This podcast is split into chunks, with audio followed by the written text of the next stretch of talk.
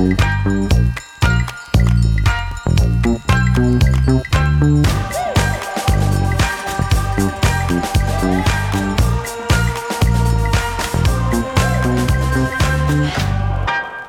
vėl mes čia. Sveiki gyvi visi. Mes ne prieš, kad Raimondas Selencevičius ir Bet Ginas Dabašinskas. toliau čia mums suka galvas, mums visiems, įskaitant ir mus, todėl kad mes esame tos pačios visuomenės nariai. Ir kartu su visais nariais šiandien stebėjome dar vieno kandidato prezentaciją. Dar šitoj studijoje neišsisklaidė Sirijaus dvasia, nes tas kandidatas čia buvo prieš Va, porą valandų. Matot, pas jūs čia visko yra. Pas jūs čia net galima rasti dvasę. Aišku, tik konstitucijos dvasia Lietuvoje. Pasirodo dar ir kandidatų. Ir ką? Ir nieko, labai rimtas buvo pareiškimas po daugelio darbo žmonių prašymų viename dideliame Minfo portale. Ponas Puidokas šiandien apsisprendė, kad jis eina, nes jaučia atsakomybę. Nu ir gerai, aš manau, kad čia dabar e, dvi temos. Viena tema, aišku, yra paties Mindaugo Puidoko istorija. Ką jis čia daro, aš tai privačiai galvoju, kad jis iš tikrųjų uh, iš dalies galvoja, ką jis daro, iš dalies jį neša banga. Tiek, kiek jis galvoja, tai jis turėtų sugalvoti, kad jis turbūt savo tiesina kelius į Seimą, uh, kitur, kitur matyt, uh, tie keliai nenusities.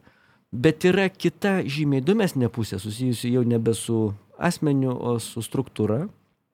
Ir kas darosi su ta struktūra, aš turiu galvoje valstiečių žaliuosius.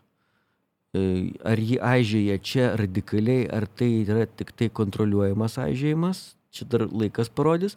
Bet bent du tokie šūviai vienu metu, na, jie įspūdį paliko. Aš turiu galvo dar ir Naglį Puteikį, kuris Taip, kuris- matyt pradžią užbėga už akių, jausdamas, kad, kad šitas dalykas įvyks kandidatavimas, o po to dar ir, e, kaip čia pasakius, akordą uždėjo. O mes tada su visa partija išeisim. Savo asmenyje. Va. Ir liks tada koalicija, kaip čia pasakius, kiek dabar dvi partijos, teli trys. Nu, Lenkai turbūt irgi. pateikia, jeigu neskaičiuoja. Tai dabar vienas asmuo, viena partija. Nu gerai, bet e, vis tiek formaliai žvelgiant reikia skaičiuoti. Tai va, taip kad čia situacija tokia. Aš manau, kad iš tikrųjų čia daugiau gal net ir emocinė problema. Jeigu, pavyzdžiui, būtų viskas padaryta suvažiavimo metu ir žmonės būtų neįsižeidę e, ir kokia Rima Baškienė būtų paglostyta, jei būtų pasakyta, meloji, tu esi taikos e, vadas, o mums karo vado reikia ir kai tik tai ateis taika, tu vėl būsi įvykių centre. Ir Puidokų reikėjo pasakyti, kad tu iš tikrųjų yra geriausias kandidatas. Ir Pranskiečių reikėjo pasakyti, kad tu Aha. dar geresnis kandidatas. Taik darys. Va, ir kad jeigu tik tai bus konfliktas, tai mes pirmą, ką pasiūsim į konfliktą, neginkluotą ir visiškai simpatišką žmogų tai bus. Ne, Viktoras Pranckietis. Akivaizdu labai iš Ramūno Karbauskio reakcijos, kad e, tai ko gero nėra planuota ir e, jam pačiam turbūt labai neramu ir keista, kad tuo metu, kai valstiečių ir žaliųjų sąjunga turi būti ypač susitelkusi ir žvelgti vieną kryptim, kur rodo jis ir skvernelis, dabar pradėjo lakstyti skirtingas pusės, ar ne? Nu, tai trūksta. Pranckietis drąsėja ne, ne dienom, o valandom. Naglis Puteikis atvirai meta iššūkį ne kam kitam, o Saulis Kverneliui ir siūlo su juo net pasivaržyti parašų rinkimo maratone. Mindaugas Puidokas, akcentuodamas tai, ką jis darys ir kodėl jis nusprendė eiti, vėlgi taikiniu nurodo Saulis Kvernelį. Tai labai gali būti, kad e, pakenks pačiai partijai ne tik prieš savivaldos rinkimus, bet ir gerokai savo spelės apgrauž skvernelio reitingus. Ir čia, žinai, čia i- i- vėlgi i, siužetas yra keliariopas. Viena vertus, aišku, Sauliaus Kvernelio ta visa istorija, jinai gal net ir svarbesnė. Bet man regis nemažiau svarbi ilgesnėje perspektyvoje pačios partinės struktūros e, e, likimas. Todėl, kad e, įsivaizduoji, jaunaglis Puteikis suformulavo, e, kaip galima bus interpretuoti skvernelio vaidmenį partijoje. Jis yra liberaliausias. Kitaip Taip. tariant, tai yra tų visų liberalų, o dar baisesnis tie, kurie sako, kad liberalai kieksmažodis, jiems kieksmažodis neoliberalai. Nu, tai tu toks neoliberalas ir mes tave dabar painterpretuosim kaip tokį kraštinį. O kitoj pusėje yra taikdarys, gebantis su visais susitarti, net ir su tais liberalais, Nu tiesa, su tais jau neo, tai jau čia visai jau. Nėra ko tartis. Ir tada jau reikia aplink jį kažkaip ir, ir grupuotis. Ir žiūrėk, tada Karbauskis atsiranda kažkur centre ir tarp dviejų jėgų. Ir gal tas centras dar ne visai kažkaip ir stabilus, galima ten ir smektelėti.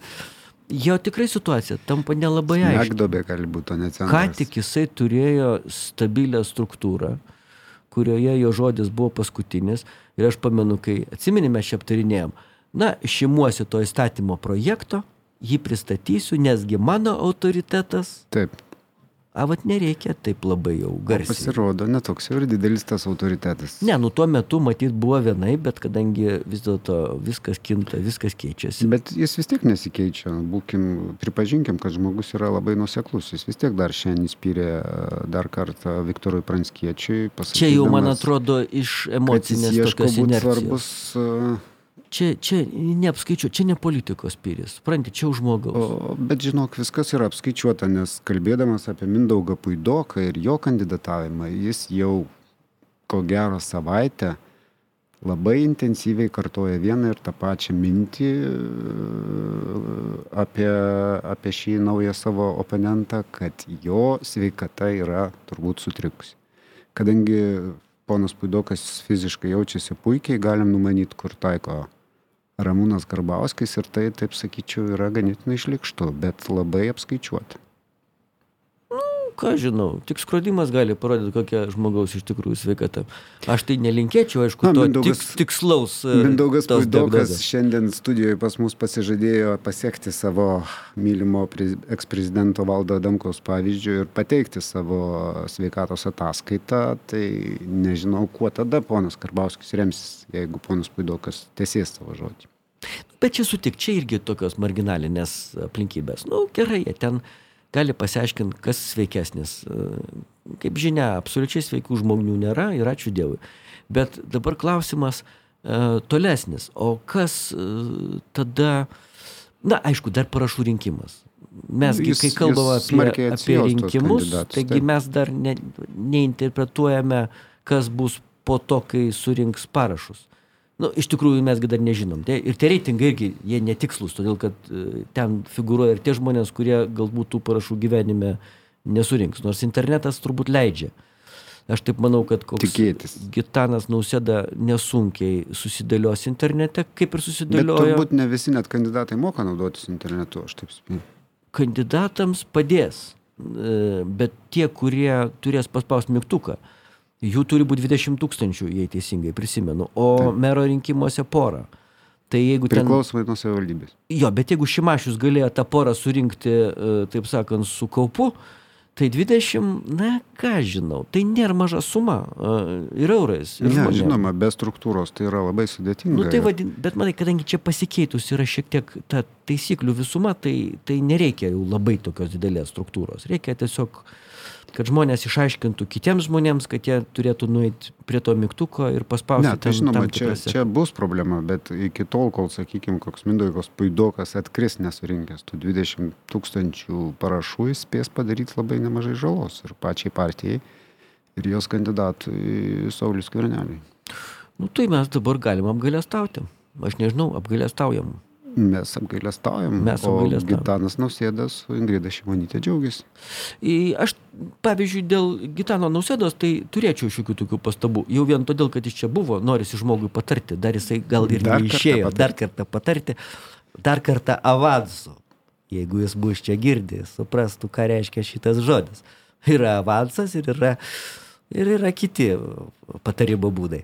Tai e, va tas jo e, mėginimas dabar paaiškinti, kad jis yra Viktoro Pranskiečio pusėje, turiu galvoje Facebooko įrašą. Taip. Jis yra toks perregimas e, spyris e, ir mėginimas, kaip čia pasakus, prisidėti prie karo kurstimo. Per, skverne, e, nors, per Pranskiečio galvą įspyrė skvernelį. Tai? Nors pagal prasme, jo, ir pagal, e, pagal sumanimą tų, kurie rašė, ar jis rašė, ar jam rašė, nesvarbu, čia jau, čia svarbu ne autoristė, o, o tai, kas tam tekste užkoduota. Tai pagal jų sumanimą čia buvo mėginimas parodyti taikdarišką, išskleisti dvasę, nors toli gražu. reikėtų vis dėlto, na, subtiliau žiūrėti į emocijas, kurios koduojamos tekstuose. Nes kartais tu mėgindamas labai pagirti arba labai, e, labai, labai padėkoti, sukelia didesnę tokią, žinai, alergiją cukrui, negu tikėjai kad apskritai tokia egzistuoja. Nu, pasakai padėkoti ir aš iš karto prisiminiau, girdėjau šiandien e, prezidentės patarėją Mindaugą Lingę, kuris komentuodamas uh, Viktoro Pranskiečio ir Dalios Grybauskaitės susitikimą labai labai pabrėžė, kad prezidentės ir uh, Seimo pirmininko santykiai yra kolegiški, geri ir uh, labai nukreipti į gerą ir bendrą darbą. Iš tai turbūt pusės, buvo dar vienas vinukas. Ne? Iš tos pusės rizikos kaip tik mažiau, nes kaip ten... Nu, Pranskiečiai daugiau. E, o Pranckiečio situacija, jis irgi, man atrodo, jau dabar yra tokioje padėtyje, kai jam reiktų eiti tik į priekį. E, kas ten tam priekyje nežinia, galbūt nieko nėra, kaip pas Viktorą Munteną, pamenė, buvo, Taip, buvo e, toks gebėjimas kažkaip atsiskirti ir ir, ir netgi frakcija susiformavo, bet, nu, finale tik tai įtaka Kedainių mieste e, išvirto jisai po to ten, ten įvairios bylos ir, ir negalavimai, bet iš tikrųjų, vat, reali, reali, realus svoris tai buvo tikrai regioninis. Na, ir aš manau, kad čia atveju e, panašiai. Viktoras Muntianas nelabai kur turėjo atsiskyręs su savo tą frakcijėlę daugiau migruot, o dabar Seime yra daug tokių besiformuojančių ir susiformavusių grupių, kur tu gali pasiauginti visai neblogą bent jau struktūrą. Aš turiu galvoj, nu, tie patys socdarbiečiai laukia visų, kurie tik tai gali atnešti ir vieną kitą balsą ir nu, vieną kitą. Socialdemokratai visada tradiciškai priėmė visus. Bet žiūrėk, vat, atsiminė čia kalbėdama su Gitanu Nausėda, tu pasakėjai tą, tą mintį. Uh, ir jinai atrodė, sakyčiau, uh, ir nausėda kažkaip krūptelėjo gerąją tą žodžią prasme. Ir man buvo netikėta, sakė, o jeigu staiga dabar uh, uh, Landsbergis kažkaip gudriai net nepasakėjai, kuris. Jis perklausė Vytautas gal. Na, žodžiu, vis tiek žmogus dar politikoje netaip, netaip ilgai. Tai va, jau jeigu dabar va, Gabrielius Landsbergis būtų uh, kandidatu į premjerus, tai, žinai, atrodė dar prieš kurį laiką visą tai visiškas brėdas lietuviškai kalbant. O, o dabar po truputį atrodo, kad toks scenarius nėra visiškai beprotiškas. Kita vertus, ar jisai yra naudingas konservatoriams, čia didelis klausimas. Ar jiems dabar nereikia? ar reikėtų jiems? Jiems to, dabar, suprantate, viena vertus, jie dabar, žinai, tarp tokios, vat, e, tokio pasirinkimo, žinai, alternatyva. Ar rink, ar pasamdyti kokią nors viešųjų ryšių bendrovę, kuri nueitų pas puidokas jau savarankiškai ir pasiūlytų surinkti jam parašus? Kad tik jis ilgiau pabūtų. Kad tik jis, kad tik jis dalyvautų rinkimuose ir skverneliui nusurptų daug balsų. Tai būtų e, per ataskaitinį laikotarpį geriausia konservatorių e, tai po, politinė akcija. Arba kitas pasirinkimas e, žudbūt dabar verštis į tą velnio valdžią. Bet manai, kada yra tokia nestabili situacija, tu įsiveržęs, gali susigadinti savo ilgesnėje perspektyvoje visą reputaciją ir 20 metais. Taip, taip. Ir vėl tu į to išsvajotą aukso puodą, nu, šio, kaip šiuo atveju net, konservatoriai ne. užliptų ant degančio laužo, nes jie, jeigu užimtų dabar premjero kėdę ir e, kitas ministerijas, jiems turbūt reikėtų važiuoti, labai rimtai galvoti, ką, ką daryti su skvernelio milija, e, milijonų milijardų ar milijardų milijonai. Melei, su šita, su šita, mokesčių, su šita mokesčių reforma, kurią jie labai aršiai kritikavo ir dabar turbūt neturėtų teisės ją palikti tokią, kokia yra, ne? nes kitaip rinkėjai nesuprastų, kas čia nutiko. Tu čia man dabar irgi uždavė klausimą. Man atrodo, melejardas, melejonui. Taip turėjo būti. Bet kita vertus, aš jų vietoje statyčiau ne ant Mindaugo Puidoko, ant Naglio Puteikio ir padėčiau jam surinkti parašus. Abiems. Jis taip gražiai šiandien suformulavo iš esmės, e, kur yra silpnoji skvernelio pusė ir ko niekaip nesugeba žmonių kalba pasakyti e, konservatoriai ir jų kandidatai arba vienas kandidatas. Jis labai aiškiai ir labai tiksliai pasakė, kad šita mokesčių reforma e, yra įdinga tuo, kad tiems, kurie uždirba daug, atlyginimai padidėjo nemažai, o tiems, kurie uždirba mažai, tie atlyginimai padidėjo mažai. O pensininkams dar nebeliko pinigų pakeltų pensijų daugiau. Ir tada jisai e, jau pratęsė retorikos lygmenių Kad tą pačią mintį ir sako, tu ne kandidatas." apačių, o patyčių. O, kandidatas. Va, ir tada viskas kaip ir susidėlioja. Dabar jau galima skanduotės kažkokią, supranti, skanduoti memus, piešti. Skvernelio situacija tikrai labai dabar yra nelengva. Ir jeigu e, avansas būtų iš tos pusės, tai neturėčiau ką pasiūlyti. Nu, už tokį avansą. Skvernelis. Jo, nes tai yra situacija gana... Matai, jisai gal ir neturėjo kitos išeities. Nors turiu pasakyti, jis šiandien kaip tik simboliška, aišku, bet šiandien jis registravosi oficialiai kandidatu į prezidentus. Nu, tai jis turi kažkaip atsakyti. Mūsų atsakas puidokui. Tai maždaug taip. Matai, jisai šiaip kreiviško tokio yra sukirpimo. e, Ir, ir profesija e, ankstesnė. Ir, ir, ir šiaip jau tokia, supranti, charakterio tipas.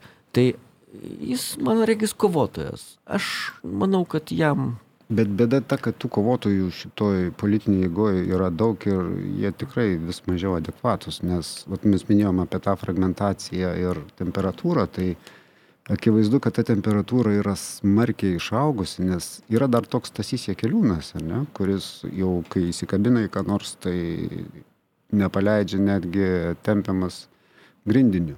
Tai dabar Jekeliūno naujas e, kažkaip lūpia. Naujas kasnis yra Revolut bankas ir, ir, ir jo keliamos rizikos arba nerizikos Lietuvoje ir jis jau sumastė padaryti uždarą Seimo biudžeto ir finansų komiteto posėdį.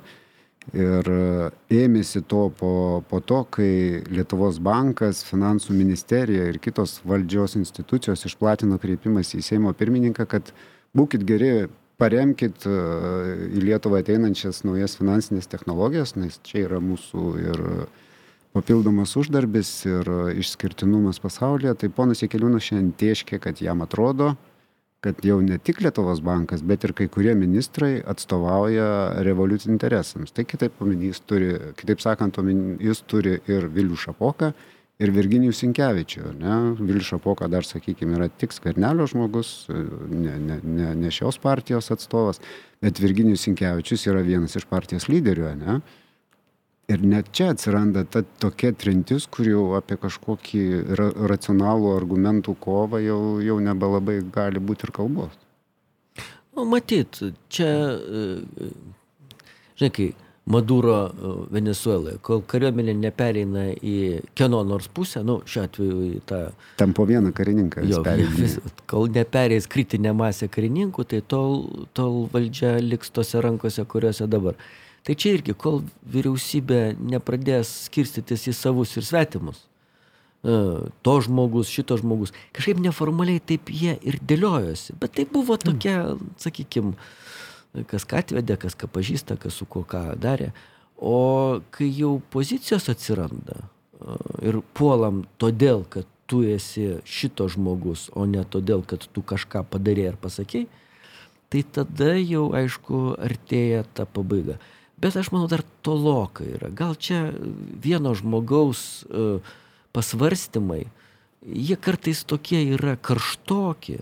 Nu, ką dabar daryti? Na, aš oponuosiu tau, kažkada atrodė karštokie ir Povilo Urpšio pasvarstymai, ir Broniaus Matelio pasvarstymai, ir Justo Džiugelio pasvarstymai, Mindaugo Puidoko pasvarstymai dar prieš porą mėnesių buvo tik karštokie ir nei Ramūnas Karbauskis, nei Dok... Nu, situacija Agnė keičiasi. Širinskienė nieko nepasakė prieš. O dabar jau sako visų griežtumų, tai manau, kad tas įtariamų ir priešų sąrašas e, plėsis ir tik laiko klausimas, kada mes sulauksim naujo perversmo plano, kad už viso to stovi konservatoriai. O kuo tu taip džiaugiesi, nesuprantu? Nu, smagu, kai žmonės kovoja, stengiasi. Tu kaip doras žurnalistas nekenti valstiečių uh, žaliųjų. Ne, kenčiu. Ke... Geras atsakymas. Doras svarbiausia. Aš manau, kad reikia žiūrėti į tą valdžią, kurią išrinko Lietuvos žmonės, pakankamai lojaliai. Norėjau Blaiviom sakyt, akim norėjai atlaidžiai pasakyti, norėjau pasakyti. Ne, nu vis tiek, matai, mes galim uh, patys savo rankomis visą tą iš, išjudinti. Bet e, fundamentalus klausimas yra, nu, ar kita, vat, išrinkta e, valdžia, jeigu šitai bus e, nutrauktas gyvybės siūlas katastrofiškai, ar bus geresnė?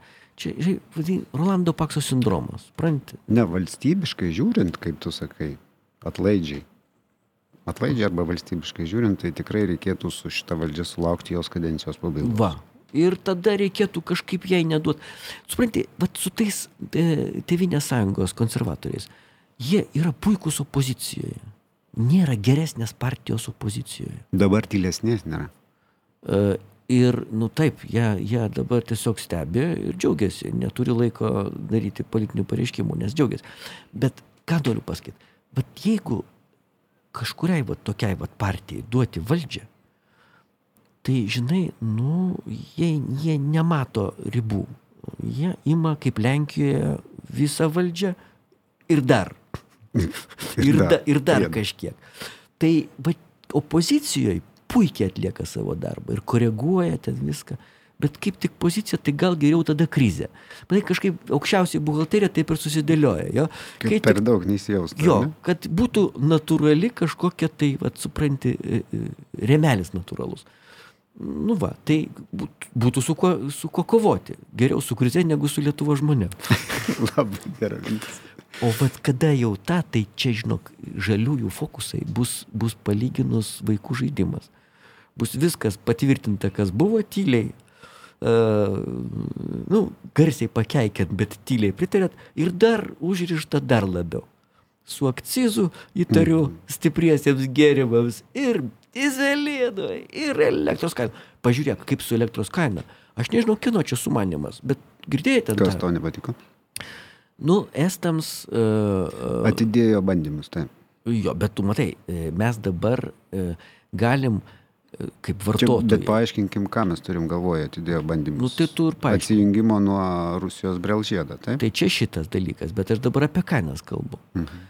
Nes mes, Estijoje, kainos yra mažesnės šiek tiek negu Lietuvoje. Ir estams visai naudinga uh, pažaisti tokį žaidimą. Jūs čia vat, apsiribokime, kad ta kaina uh, ir būtų tokia visai neprasta. Ir nepirkite iš Kaliningrado, rus, šis rusiškos ir baltarusiškos pirkti negalim. Kainas taiga pradžiai ne būtiniams, o po to ir būtiniams natūraliai kyla. Taip. Finale įsitvirtina kainų skirtumas, estai truputėlį laimė E, viso šito istorijos. Nu, tik to laimė. Gerai, tegul laimė. Aš džiaugiuosi dėl tų estų. Bet aš dėl paties, dėl pačios logikos. E, jeigu staiga ateina į valdžią e, jėga, kuri sako, kad elektros energija gali būti skirstoma į purviną ir nepurviną, aš kažkaip, nu, sutinku viena vertus. Nors kvapo skirtumo jokio, ne? Bet norėčiau mokėti mažiau. Ir, ir va tada, supranti, visose situacijose gali va taip ideologija įsipainioti. Mes čia. Jau dabar painiojasi. Mūsų verslo žurnalistas Marius Jokubaitis parašė labai įdomų tekstą sekmadienį vakare, kad rusiškai elektrai Lietuva su Estija jau matuoja muito mokestį. Štai kaip. O tai aš ne dabar... tik atsijungti, bet ir įvesti importo muitus. Tai va aš ką tik tai dabar apie šitą situaciją Estiją, tai. pripasakoju. Dabar mūsų, mūsų aš matai skaitau 15 min mm, anksčiau. Bet nepasakai, tai aš vat, papildysiu. Aš ką noriu pasakyti, kad mes e, dabar turim šią situaciją, jeigu esame racionalūs rinkėjai, traktuoti kaip tam, tip, tam tikrą išbandymų metą kuris taip pat ir mūsų vidinės aistras, tam tikrus kompleksus išryškina. Kodėlgi balsuota buvo už valstiečius? Kodėl tie lūkesčiai tokie susidėjo? Kodėl juos vertė, jiems taip gal atrodė, bet kodėl jiems taip atrodė? Kad kuo greičiau priminė tos sprendimus. Čia sprendė yra kažkokia vidinė logika, va tos tokios, na, į žmonės populistinės vadinamos, orientuotos jėgos jie žūtbūt kažkaip nori visus sustiguoti. Ir kada konservatoriai nu, sako nu, tai būti kada, arčiau kada, žmogaus. Matai, gal čia būtų tas nesaugumo jausmas, kada dar turėsi galimybę padaryti. Kada keičiasi šūkis, jo, mes, nu, tipo ne elito partija, o žmonių. Va čia aš išvelgiu tą mėginimą pasinaudoti įdirbiu, kuris mm. čia bus padarytas. Nes e, iš tikrųjų konservatorių didžiausia gybėda tai yra tos lubos. Pamenė, kada buvo, taip, taip. E, supranti, rinkimai, tai jiegi gavo visai nemažai daugiau, 700 tūkstančių balsų plus. Šiaip, jeigu Gabrielius nebūtų taip džiaugiasis, tai pirmo ir antro turo. Būtų gal daugiau. Būtų, ne, tai būtų tada ir, ir, ir antram turėt. Nes ten 42 išėjo ir taip ir taip, supranti, ir valstiečių, ir, ir, ir, ir, ir, ir konservatorių. Bet, bet jie padidino savo bazę, tą 700 tūkstančių, supranti, rinkėjų. Ko gero iš naujų, iš jaunų, nemaža dalis. Sulaukusiu 18. Va. Čia svarbu, nes jie rungtyniavo matyti su liberalais. Čia, čia tie skaičiai, jie tokie galėtų būti tikslesnio tyrimo rezultatas. Aš šiaip tik tai spėlioju. Bet, bet matai, tas augimas, nu, nėra pakankamas. Reikia dar kažko, kad praplės tą bazę. O čia yra bėda. Partija, kuri negali laimėti šimtų procentų, jeigu neprasiplečia sąjungininkų sąskaitą. O dabar su liberalais, kaip žinia, nėra labai viskas gerai. Ir čia didžiulė problema. Jie, vad kaip stiprus vidutiniokai, tvarkoj, bet kaip lyderių lyderiai, reikia Nikai. kažkokių, kažkokių dar. Vadinasi, kaip Rusija. Arba turi, kaip tai sakiau. Tai reikia laukti proanukio. Kaip sakiau, kaip Rusija. Ne, nesakiau. Žodžiu, reikia supjudyti visus kitus, kad, kad jie visi subirėtų. Tai tada santykiškai ir išlaikysi savo, uh, supranti, pranašumą, nepadidinęs tos bazės. Arba niekur neskubėti ir sulaukti proanukio. Nu jo, bet čia matai, su mūsų demografiniais e, tempais galima tą dalyką sulaukti dar po šimtmečio. Ne, ne, auga jau. Rimtai? Taip. A, tiesa. Tiesa. Zo. Nu, va, tai gal tada. Lukašenka, matai, irgi dėjo pastangas, ten kažkaip jis vis nuo mažų dienų rengė uniformą. Aš pamenu tą mažą vaikiuką, kurį jisai į paradą atvesdavo, žinai, su tokia per didelė, uh, supranti, skrybelė. Nu, neskrybelė, šitą karinę kepuraitę. Ir galvoju, viešpatį, negi tu galvoji gyventi tiek, kad tas žmogus jau eitų į rinkimus. Žiūrėk, jisai sulauks, jau tam visai ten netoli liko. Taip kad vėl ateitis yra už mūsų, taip sakant, greitesnė. Jo, net nežinau, kaip pabaigti tą frazę. Tai gal pabaigiam taip, kad... Galim pabaigti orų prognozę, kad rytoj bus dar blogiau negu šiandien. Bet tai mus tik sutvirtins. Taip. Todėl jeigu mes rytoj e, būsime nevirusuoti ir tu mane šiandien neapkreitai. Mm, iš tavo balso panašu, kad atvirkštinis procesas vyksta. Aš jau išsikapstau. Ir mano, da jo, dabar mano virusai keliauja jūsų virusams. Tai va, tai būkite visi sveiki ir mes dar rytoj jums suksim galvą. Iki. Iki.